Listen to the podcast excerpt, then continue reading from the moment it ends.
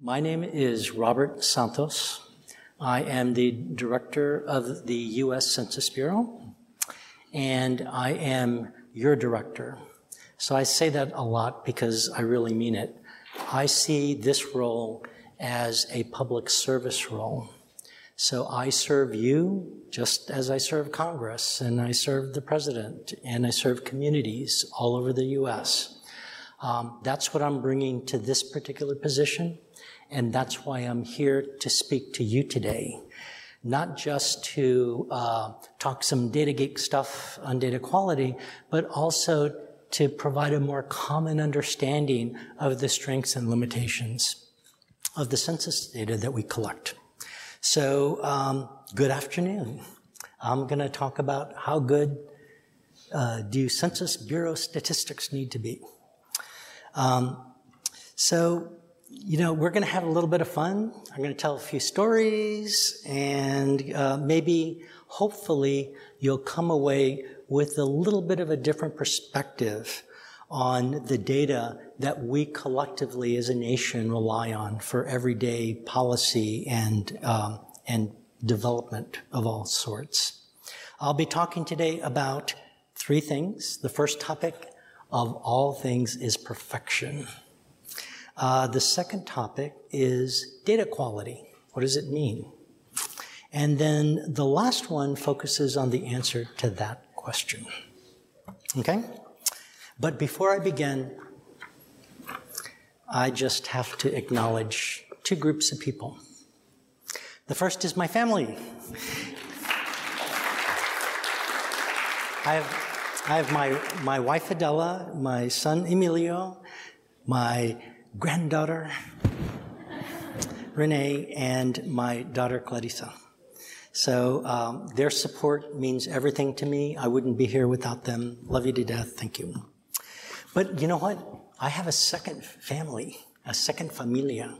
It's the South by Southwest photo crew. Woo! Thank you guys for being here. I served on the photo crew for that's a small fraction of them. I'm in the middle. Um, uh, that, so I served on the crew for eight years, and um, it, it, let me tell you, the experience working with this collection of folks has been nothing short of transformational. Um, you guys helped me grow my mojo. You guys helped me nurture and embrace my creativity in everything that I do. And you guys taught me the value of just being myself, which is, think about it. That's profound. uh, you know, my leadership as Census Bureau Director was influenced by my experiences with Photo Crew over the years. And I tell everyone at the Bureau and even beyond in public that they need to bring their whole selves to the table to be effective at anything they do, be it professional or otherwise. So thank you, my fellow photogs. Uh, and on with the show. Remember, I'm the MC, so I took care of a little business. Now we're going on to the show. Uh, let's geek out and talk a little bit about census data quality. But first, let me give you a little bit of context, okay? Boom. Um, in case you missed it, the Census Bureau is our nation's largest federal statistical agency. We have over 13,000 staff and just under a million square feet of office space at our headquarters, besides maintaining six regional offices, a national processing center, a contact center, and spread all over the, the nation. We generate trillions upon trillions of data points and statistics each year both on our wonderfully diverse population and our wonderfully diverse economy. We conduct three censuses population, governments, economy, like businesses. We conduct over 130 surveys annually covering our population and our businesses. And on any given day of the year, we have multiple surveys active in the field. We have people call in, knocking on doors, uh, and so forth. Hey, I was at a place of business in Austin uh, earlier this week, And the owner came up to me and they said, I received a letter from you. I said, what? He said, yeah, it had your signature on it and they were asking me to complete the economic census. Well, I'm still getting used to folks coming up and telling me that.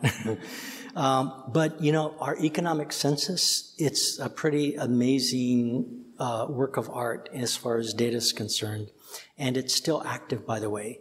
So if you're, any of you are business people and you got a letter with my name on it, please complete it as soon as possible.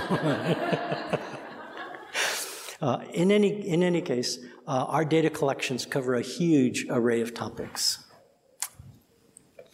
Um, now, I'm not going to go through all the topical areas. We'd be here all day. Uh, but let's just say that our footprint includes many important aspects of our society. Uh, we cover things like housing, education, families, employment, com- commuting to work, economic indicators like supply chains, broadband access, emergency planning, and much, much more. But at the core of all of the data we produce is an attribute we call quality.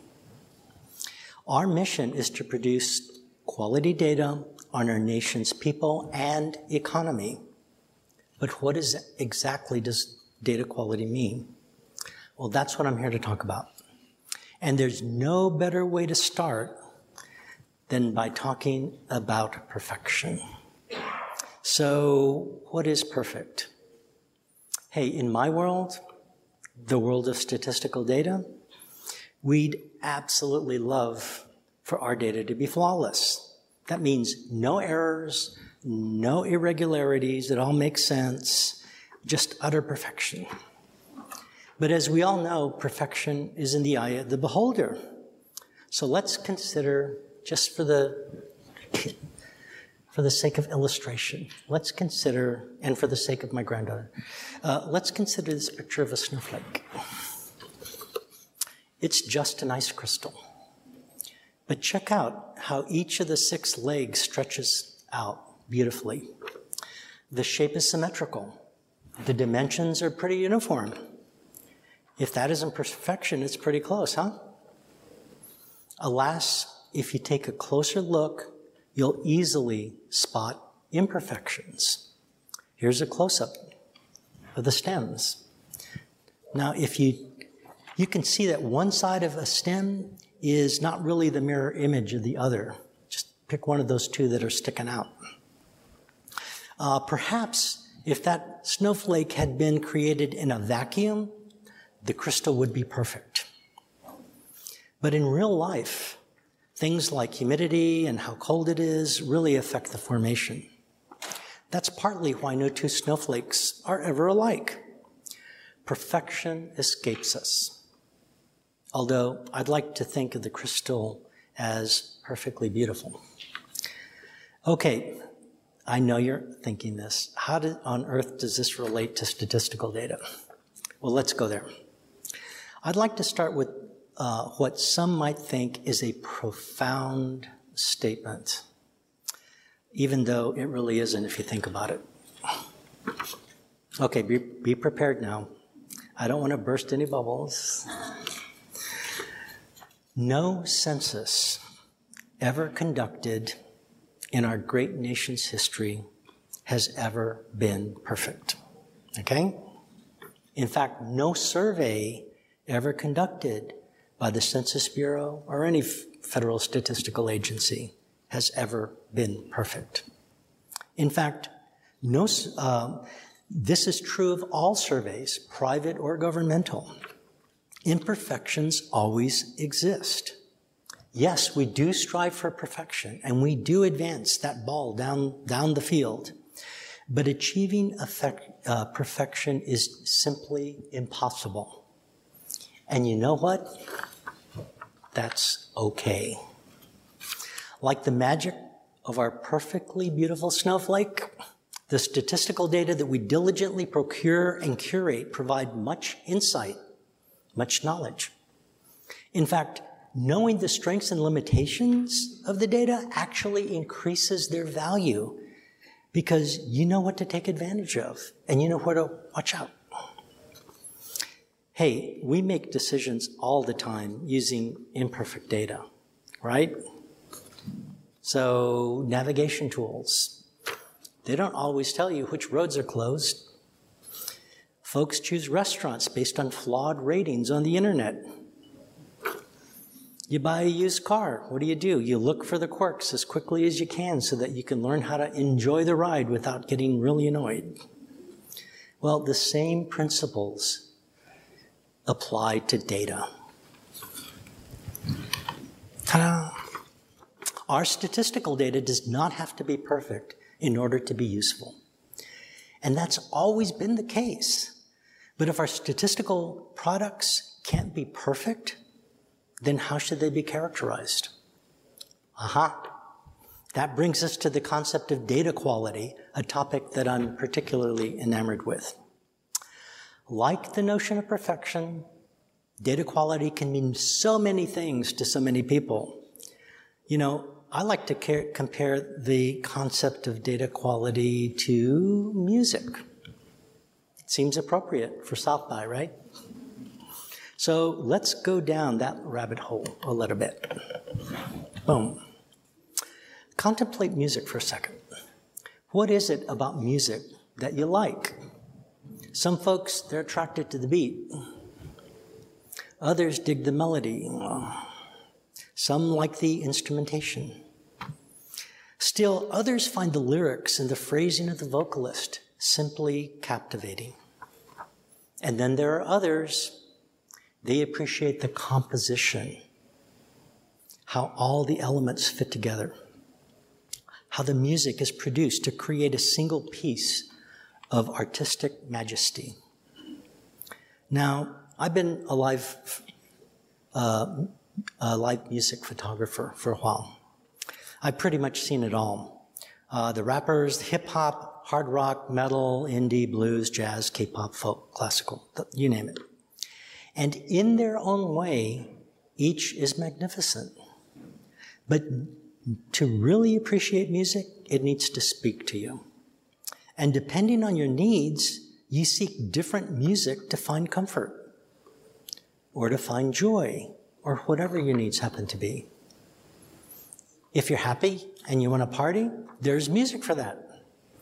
If you're melancholy, there are songs that provide solace. And if you just need some background music because you're working or having a meal, there's a playlist for that too. Well, guess what? The concept of combining musical components to identify music that fits your personal needs, that applies exactly to data quality components and statistical data. So let me show you how. So there's a framework that the Federal Committee on Statistical Methodology published in 2020. It's appropriately titled A Framework for Data Quality. It lays out three dimensions or three domains to data quality utility, objectivity, and integrity. These are our music, musical components, so to speak. So I'm going to describe each. Utility relates to how well the data address one's needs. How useful is it for what you're trying to do? Obviously, needs can change from one person to the next or from one problem you're addressing to the next. And you know what? Utility isn't uniform. It varies by your purpose, by your objective. So, for example, we often visit the hill country. It's pretty rocky and hard to get around out there. I wouldn't take a Lamborghini out there because it would be absolutely useless to navigate the wilderness. I'd rather have my four wheel drive pickup. It's made for off road travel and it fits my need to, to navigate the terrain. But if I needed speed on a smooth highway, then yes, that sports car would be sweet and meet those needs. And the same principle applies to data utility. So we have something called the Current Population Study, and it provides absolutely wonderful monthly estimates of unemployment, that come out, they drive our economy. Uh, and they, it does so at the national, at the state level. Our nation relies heavily on the economic indicators from that survey. But the data can't support estimates of smaller geography like counties, rural counties, neighborhoods and cities, and cities. On the other hand, we have a, our flagship survey, the American Community Survey, which we call the ACS. Besides providing high precision national and state estimates, our five year ACS data products provide useful estimates down to the census tract level and even to the block group level. And it does so for a variety of socioeconomic in, uh, indicators or topics. Things like poverty, poverty, disability, education levels, home ownership, household income, and so forth. And that's why I consider ACS to be a national treasure. It's used in most of our policymaking in this country, and it needs to be gold standard. So that was utility. Now, let's turn to objectivity. Uh, it reflects accuracy, reliability, and error structure. Many folks, especially us statisticians, we like to focus on this domain a lot, and maybe too much when you're thinking about data quality. Um, we're all familiar with things like margins of error in polling, right? We watch the news or read the newspaper type of thing. Well, we use them at the Census Bureau as well. I mean, it's a classic statistical tool. Here's some um, some examples. Exact, you know, the the little ranges, the confidence intervals in that table. They show the natural variation of a statistic based on using a sample of population instead of a census. We statisticians take comfort in being able to control the size of that variation by picking how large the sample should be, or designing the sample in a very specific way. Another component of objectivity is that of bias. Oh, nefarious bias. So um, here's an example of what that looks like. Bias refers to systematic error or shifts in a measure that you don't often know about. To give you an idea of bias, let's think about here in Texas. We love our SUVs and, and trucks, right? Now, if we're driving down the road and we uh, take our hands off the steering wheel, you want to be going straight, right? But what sometimes you take your hands, not that I recommend it, you take your hands off the steering wheel and you start going a little bit to the right or a little bit to the left. And so you have to keep your hands on to make sure you go straight. Well, that signifies a bias in the alignment of your tires. It's a systematic error that needs correction. Uh, unfortunately, when it comes to statistical data, we don't have the luxury of taking our hands off the steering wheel to see if we go one way or the other. We know those imperfections exist in our data, as they do with all data. And we do our best to minimize them. We do that with a lot of research. And then we develop ways to anticipate and correct for the bias in our data. As you might expect, there are also many other sources of bias, like people not understanding the meanings of the question or deciding they don't want to tell you the truth and tell you something else. Um, participants may or may not, uh, may be or may not be different than those that do not participate, and that's called non-response bias. The graph on the screen here reveals the bias in household earnings in the ACS in the year of the pandemic, 2020. The bias is revealed by the gap between the two lines. And on the left hand side, they're close together. That's 2019. On the right hand side, it's 2020. And that shows that when, when we take a look at things, there was, there was a bias in, uh, in some of the data we collected. So that's bias, and let's move on to the final domain, integrity. Now, the concept of integrity reflects the scientific rigor used in gathering and processing the data. It gets at how thoroughly the design and methods were thought through. If I do a survey of adults in Texas using only English language questionnaires, it's going to be impossible to talk about all Texans. Why? Because over one in three speak a language other than English at home. And if that survey also happens to be only online, well, one in eight households in Texas doesn't have broadband access. So that would have an impact on the scientific integrity of the study.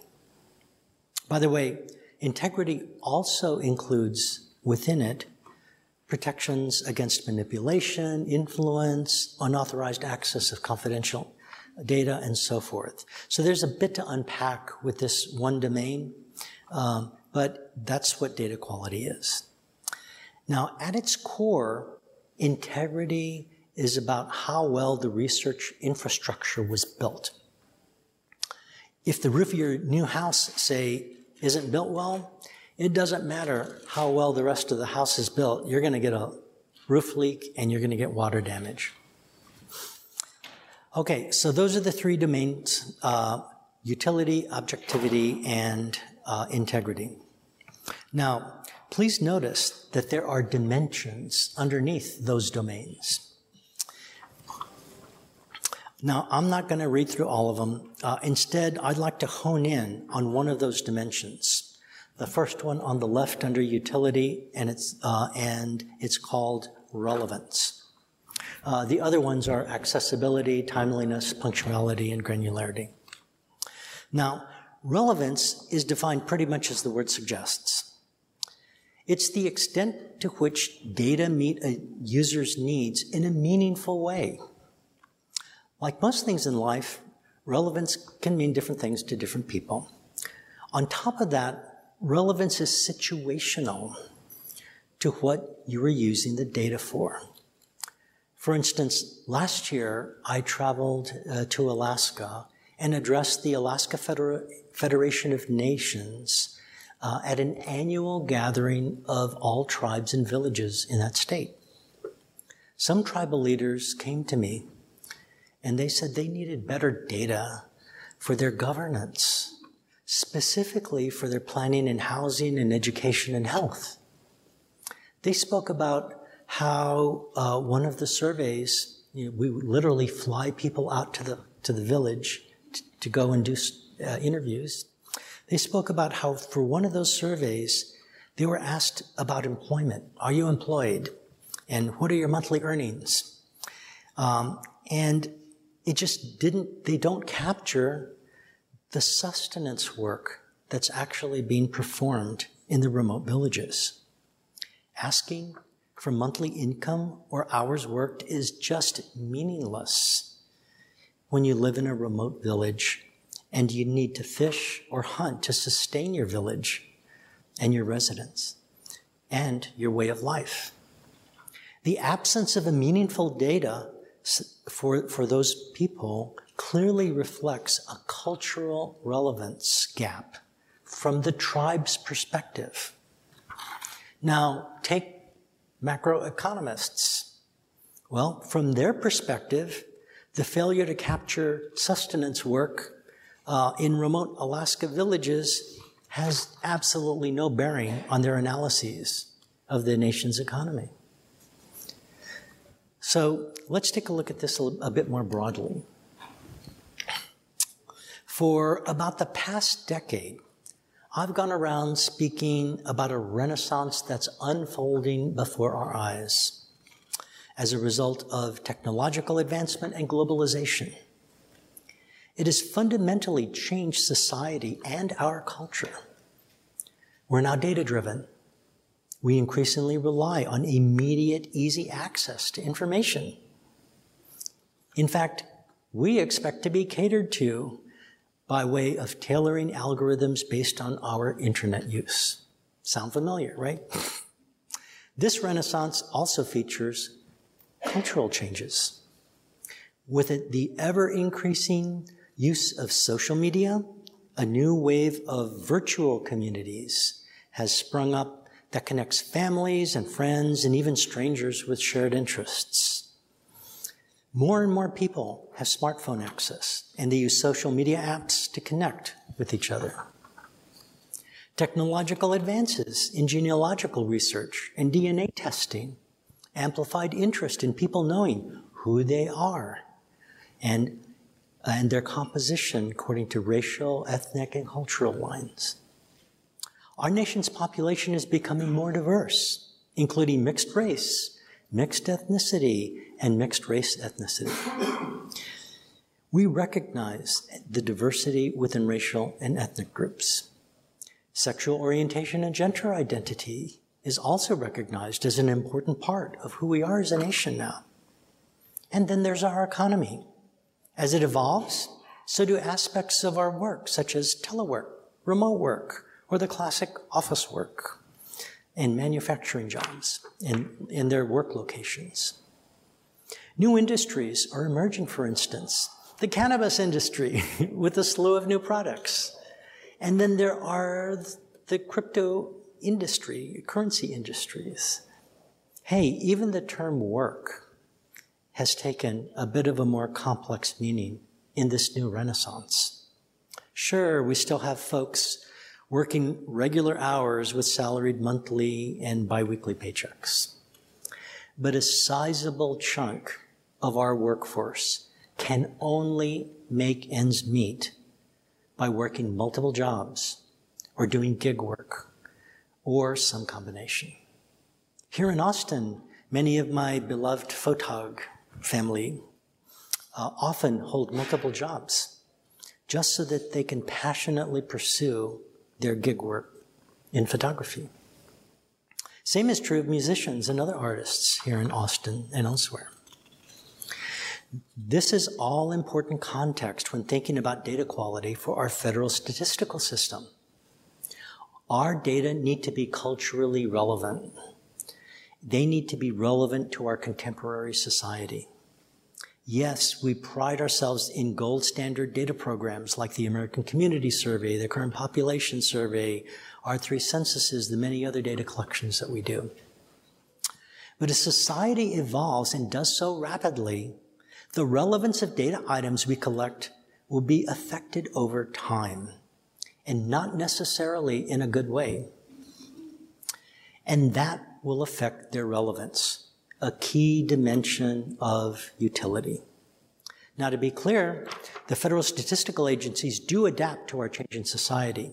So there's something called a contingent worker supplement in the CPS or current population survey. It picks up a little bit, but not quite very much of gig work. Questions on computer and internet use were actually introduced to the ACS back in 2013, almost 20 years after it, they came into use. hey, the question on whether a house has a flushing toilet was finally removed from the ACS in 2016. And of course, the 1997 standards for collecting and reporting race ethnicity are currently being uh, re- revisited and revised by the Office of Management and Bu- Budget. So change does occur. The issue is the extent to which societal changes outpacing revisions in our data uh, collections. It seems to me like we're getting further behind. There there are, however, some shining examples of quick adaptation. It relates to the data quality dimension of timeliness, which I skipped over earlier when I read the list. But it's worth mentioning here. Early in the lockdown period of the pandemic, the federal statistical system realized there were no contemporaneous data available to tell the story of how we, the people in our nation, were coping with COVID. The ACS, our flagship gold, you know, gold standard survey, was of little use because it takes nine months to, between finishing data collection and publishing the data because it's so enormous and takes so much time to process. So, a collaboration was formed with other federal statistical agencies to create something called the Household Pulse Survey. It featured a quick turnaround of national surveys focused on how the pandemic affected households socially and economically. The first survey was launched in April 2020 and conducted bi weekly. The survey program actually continues to this day. As an online survey with a really low response rate, you data geeks know that's a red flag for quality. The quality threshold of the household pulse survey was well below that of our flagship studies. In fact, the product was even labeled experimental. Yet the information still provided valuable contemporaneous glimpses into how the nation was dealing with that pandemic on an ongoing basis. It was looking at trends rather than points. It was the right data product for the right time in our history. It aligned with the public's appetite to know what's going on right now during a profound and vulnerable time in our country's history. I'll note, by the way, that there's a similar sister survey uh, of establishments called the Small Business Pulse Survey, uh, and it serves the same purpose for businesses. Okay, I've talked about data quality in the context of data utility, specifically the dimension of data relevance, and I've sprinkled in a little bit of a few comments on timeliness. So, where does this all leave us? How good does Census Bureau statistics need to be? Well, first, let's recognize that data can be collected that are highly accurate, reliable, and demonstrate little bias. Yet they can end up having little relevance, or their relevance can quickly diminish with time. And because of the risk of diminishing re- relevance, people in my line of business need an ongoing content review baked into our statistical programs. We need to do reality checks all the time.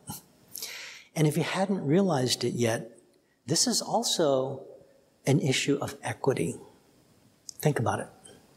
For instance, collection of job and income data is easiest for those fortunate enough to get a monthly or weekly paycheck.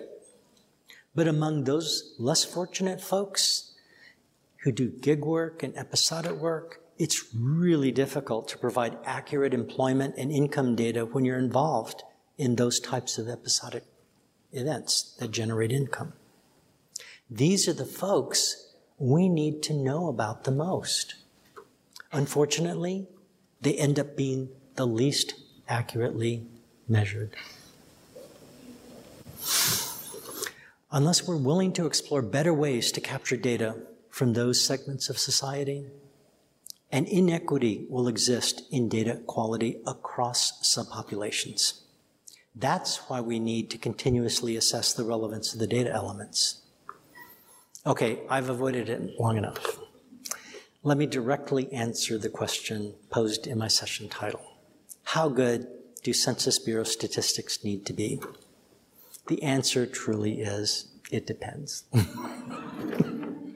It depends on the specific questions that society needs to, to answer and at what geographic levels and what level of detail are needed.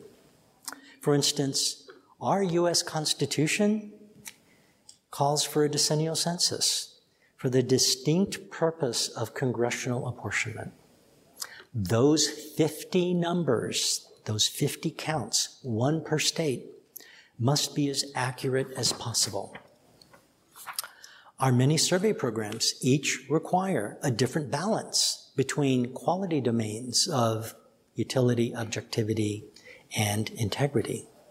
Flagship surveys like ACS, they need a little bit shift more precise to more precise measures, smaller margins of error at low levels of geography, and uh, they will require a heavier focus on the domains of objectivity and integrity and less so on timeliness. On the other hand, our high frequency survey programs, like I just talked about, the pulse survey, they sacrifice objectivity to bolster timeliness so that we can get an idea contemporaneously of what, how things are trending. Yet all of our data products contribute to our knowledge base. They all benefit the public and they respond to different needs. Just like our music metaphors, there are different combinations of melody, lyrics, beat that can meet your personal needs. And maybe that brings us full circle to perfection. Although not perfect, our statistical data can be perfectly helpful. You just need to use the right mix of quality domains to identify the data that best suit your needs. So, to all my census data uh, nerds out there, I implore you the next time you need a problem or an issue addressed with data, think about the combination of data dimensions that will best fit your particular needs. Almost certainly, there'll be a stat for that. And to my photog family, if y'all are out hearing music tonight, think about what mix of musical elements best fits your personal needs of the moment. And then on your night off, and there, I know there's only one, uh, go out there and find the band and venue that fit that need. Uh, and with that, I say thank you, everyone.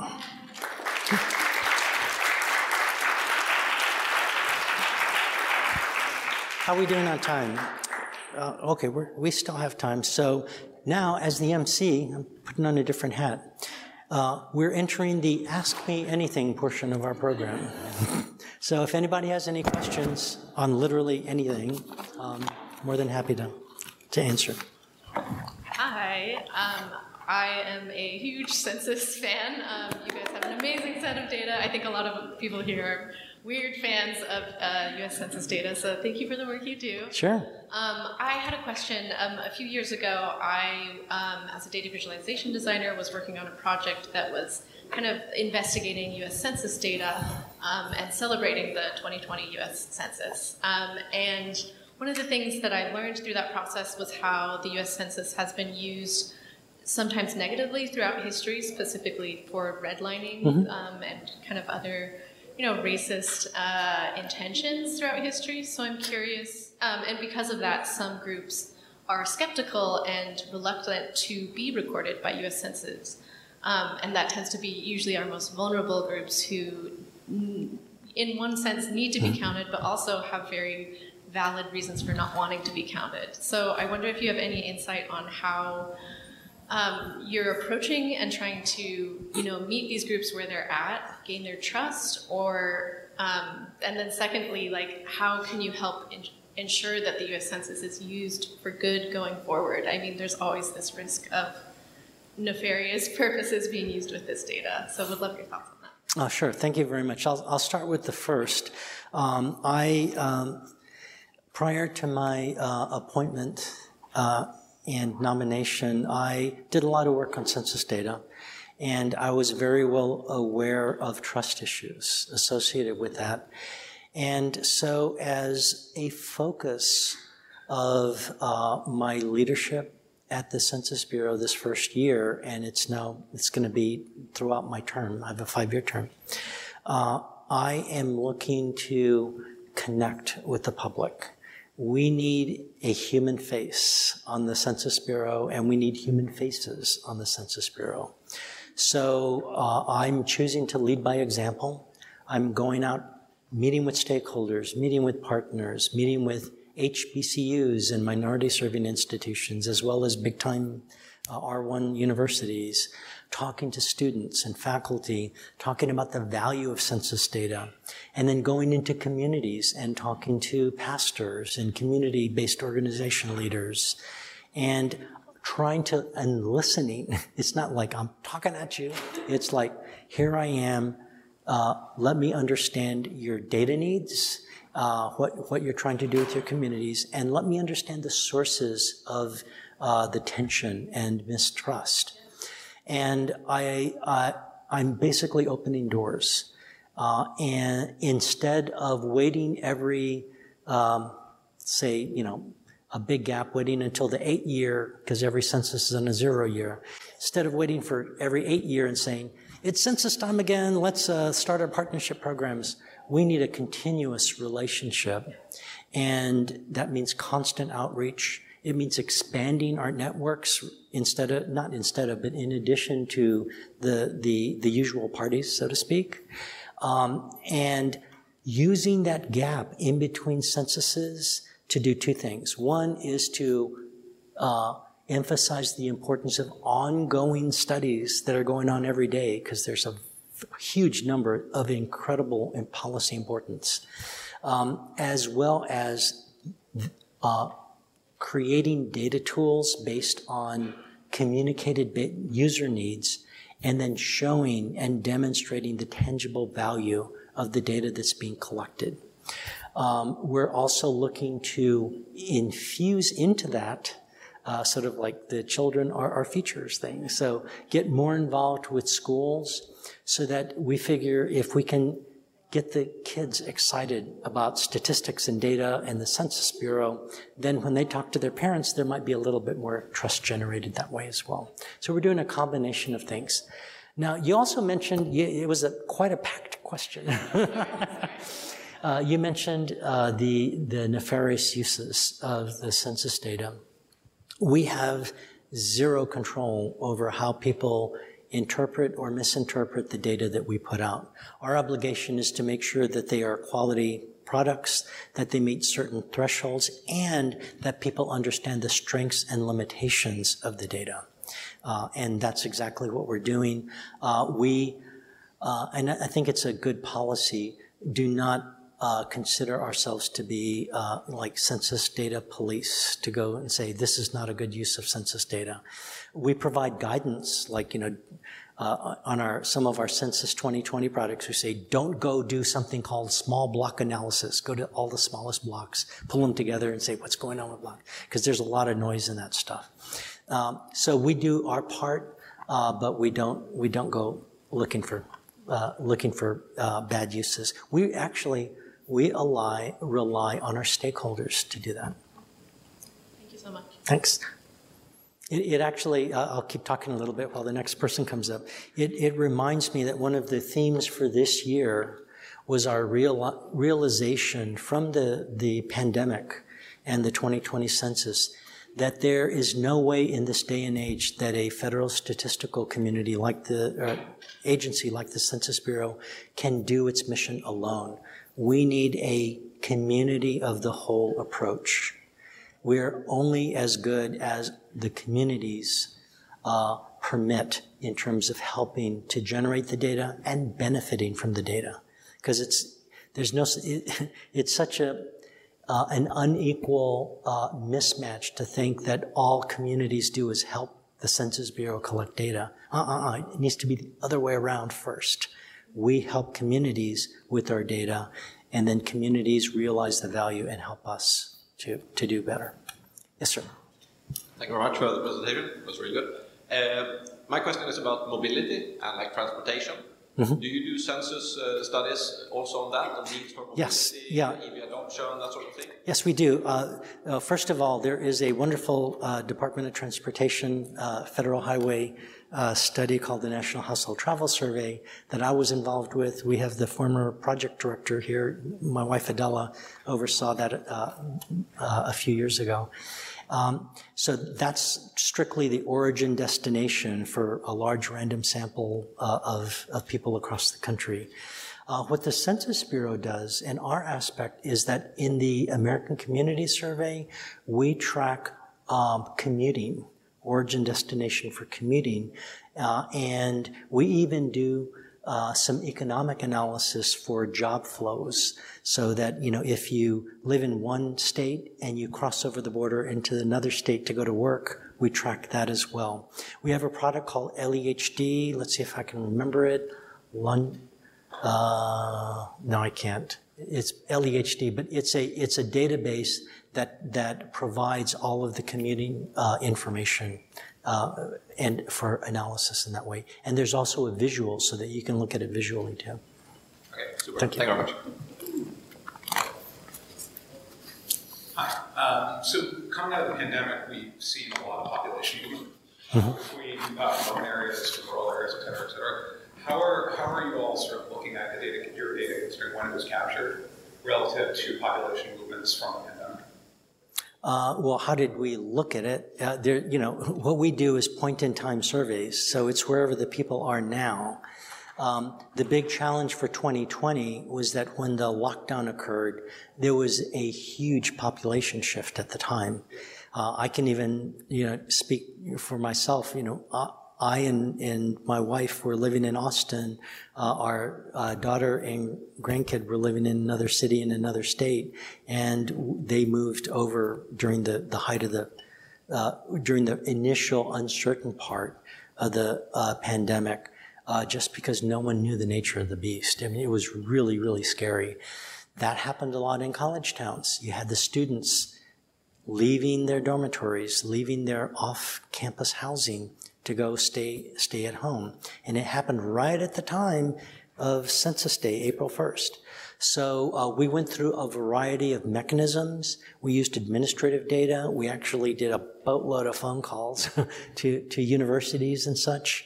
And despite running up with uh, to against barriers like FERPA, the, the law that protects you know uh, against uh, universities and uh, educational institutions from divulging uh, information about students.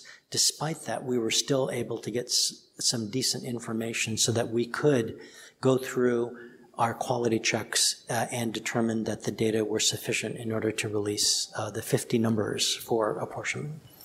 A quick follow-up on that. Sure. So the, um, if that, typically we use, we use the census data.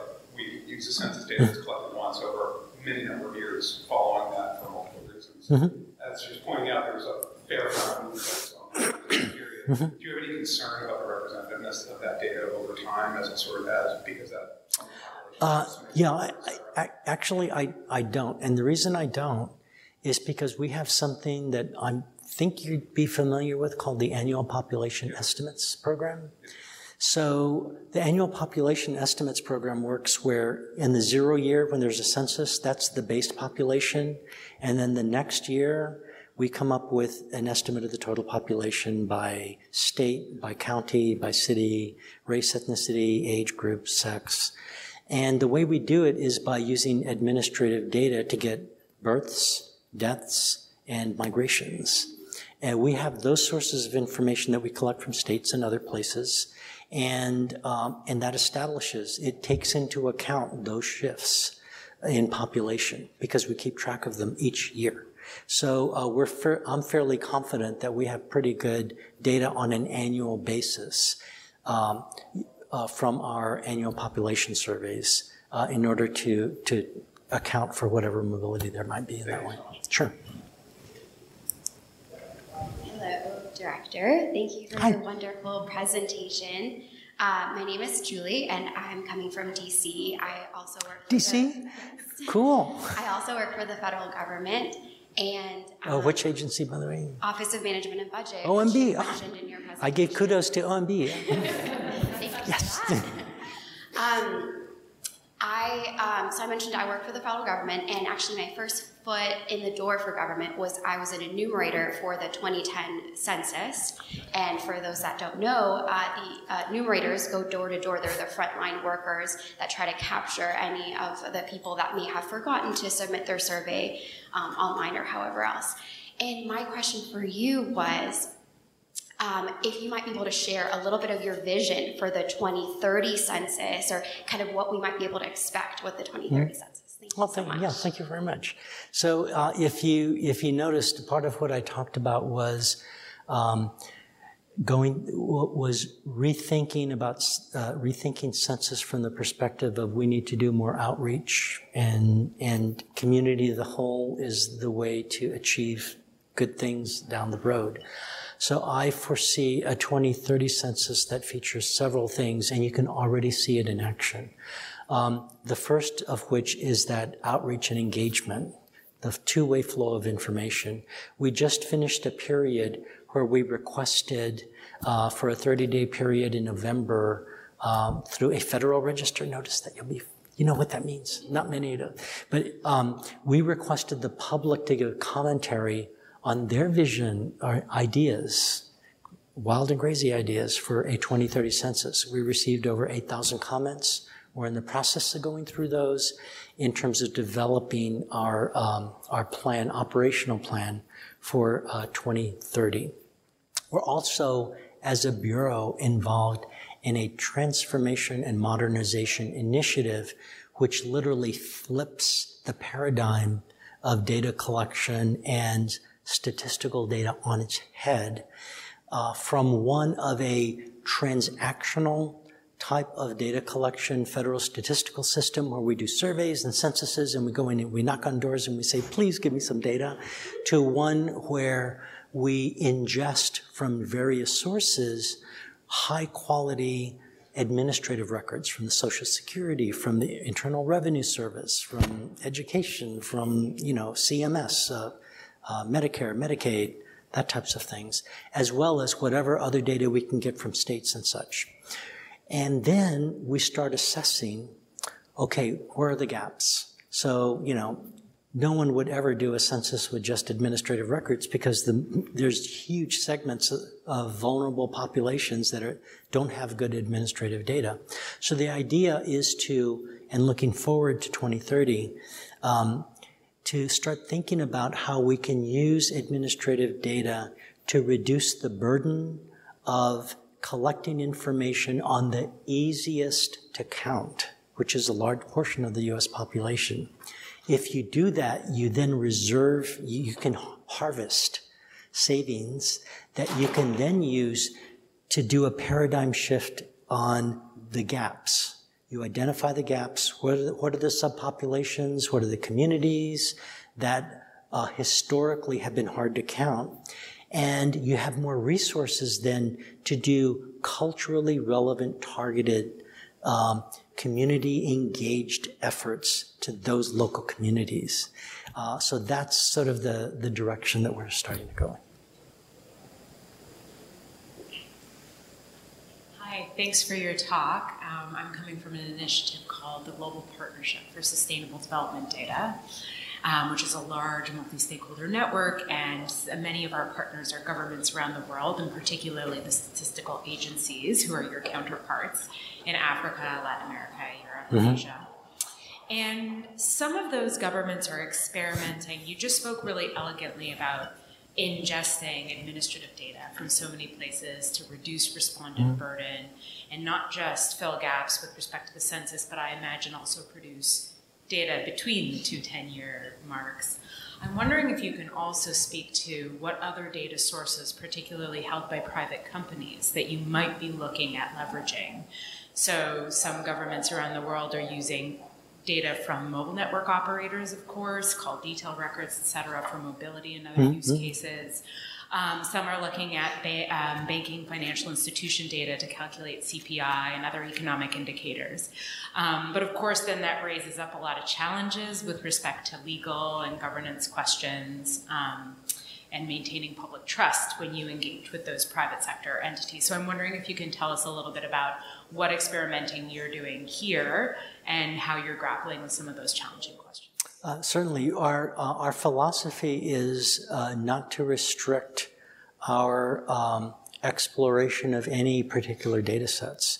So we are looking and are open to contemplating private uh, private sources of administrative data, including mobility data, like data from cell phones and such. They are a little bit tricky because if in their truest forms you get coordinates for where people are, that is the height of disclosure. So it's it's kind of like, yeah, we can ingest it, but we can't give it out. so, uh, but maybe you can use it in other ways, like um, I gave this example just a, a, a few days ago. Uh, if one were able to access mobility data like that, and you found that um, f- uh, for the last month there is a cell phone that ended up during the day away from a particular data uh, geographic point and then at night it was always there, that suggests that that housing unit is occupied. and so rather than declaring it vacant, which we might otherwise because nobody answers the door, we would know that it is occupied and we could either send somebody there in a way that hopefully they would respond, the people would respond, or we can have, find some other way to enumerate those, those types of situations. So we're leaving open the possibility. The one thing that um, we want to make sure that we don't do is become over reliant on private uh, data, privately held data. And the reason is because if we did that, then we're one IPO or CEO change or board of director change from not having the data anymore, and there goes a key economic indicator, that type of thing. So um, it's it's something we got to delicately balance, but we are um, our philosophy is let's let's look at everything and then allow the process to to, to play through. Let's let's weigh the, the different pros and cons. Thank you. Thank you. Director Santos, thanks Yes, for sir. your talk today. Um, and it's good to see a fellow Texan in Tejano in such a Yeehaw. esteemed position. Yahoo? Maybe I should say Yahoo. Yahoo. I worked on the 2010 Be Counted census campaign, with Voto Latino and Rock the Vote. Excellent. It was one of the most powerful pieces of campaign, of campaign work I've ever done. I work in the advertising industry. Um, you mentioned that the ACS was like the gold standard, right? Like, do we in the advertising, I, I want to partner you with you as an individual, maybe perhaps the agency I work with. Like, do we need to build campaigns for ACS, or should we start looking forward to 2030 and the census campaign? How can we build a coalition of? Uh, you mentioned culturally targeted, so I want to you know be sure that you know Yeah, yeah, uh, people in my industry know. We're, we're looking to expand our partnerships. Our partnerships, we want them to be evergreen, that there's no end and no beginning. It's just a continuation where we strengthen and work better together. Uh, so all you have to do is contact us. Uh, there's a person over here. Maybe I can, Eileen, my senior advisor. if, if you guys connect, uh, we can provide information. And any of you, if you are with organizations, we do corporate partnerships as well as uh, community-based partnerships. And by the way, uh, this is something I tell all audiences, and I'm going to tell you. It's because of my outreach efforts, I sincerely want to meet every one of you if you want to, to be met. Uh, and otherwise, I'm on LinkedIn, link up with me. I very much want to have connections to real people rather than bureaucrats type things. That's just me. yes? I have a different question, sorry. I'm a journalist from Israel. Uh, in the big data area, why do we need all the summaries? How does it change the way you work, what you're working? Okay, why do we need what? Summaries, what, you have all the data, you can take it from uh, companies, you can take it from the internet. Why do you have to ask people? Uh, we, we have to ask people because not all companies will provide the information we, we need. Uh, not all states will provide information that we need. States, this is, we live in a republic, not a democracy, folks. the states rule. and we ask states for their SNAP data, for their, you know, we, we're lucky to get births and deaths, but we get them because we get them through the state demographers. Uh, and so, so it's, it's a challenge to, to do that. Each one of those entities requires a separate agreement between the government and the entity. Think about all those renewals, those agreements. Now, yeah, we can have a standard form, but the other thing is they only last five years. and so every five years, all of them would have to be redone too. So, you know, we're, we're kind of suffering under our own bureaucracy that we need to solve. Uh, but we're thinking big. We have the Evidence Act, which is creating a national data service. And part of that is simplifying the paperwork. So we're looking, we're looking to the, a brighter future than that. yes? I hope you don't mind a dumb question. But There are no dumb questions. well, you'll be surprised. Um, I am not a data nerd. I'm a fan of data, but my only knowledge really of the census is watching a West Wing episode where they were considering using a formula instead of enumerators, and I was curious if that was a real conversation or like, sorry, that that's. I, I, I was actually curious because they, you know. Okay, so unfortunately, people were going out the door, so I didn't hear your question. Sorry, there's a West Wing episode where in the show they're Mm-hmm. considering whether they should use a formula to calculate the number of people for the census rather than actually enumerating. oh, okay, yeah, yeah, yeah. Is that a real question that can be asked, or is that was Uh, it- it's, it's absolutely, any real question can be asked. The, um, the, the ultimate uh, decider in all of this is our US Constitution, which requires an enumeration of the population every 10 years, which means if we were ever going to do anything else, it would require a constitutional amendment. Yes, sir. Hi. Um, just real quick. Uh, during the last census, there was a lot of controversy around counting citizens and non-citizens, right? Okay, can you speak a little more? more Yeah, during the last census, there was some controversy around counting citizens and non-citizens, Yes, mhm. right? And as I understand it, that resulted in putting on hold some of the CVAP uh, reports, and that had some that made doing analysis of uh, like uh, redistricting for at the local level more difficult, particularly like election precincts and things like that. Um, I think there's a new CVAP report that recently was produced, but I think that's at the block group level. Is there going to be, do you know, is there going to be at the block level CVAP data available in the future? Uh, the quick answer is I don't know, but I can I can get back to you. but I, yeah, I know about the CVAP population and such. So yeah. Other questions? You guys are awesome. Thank you so much.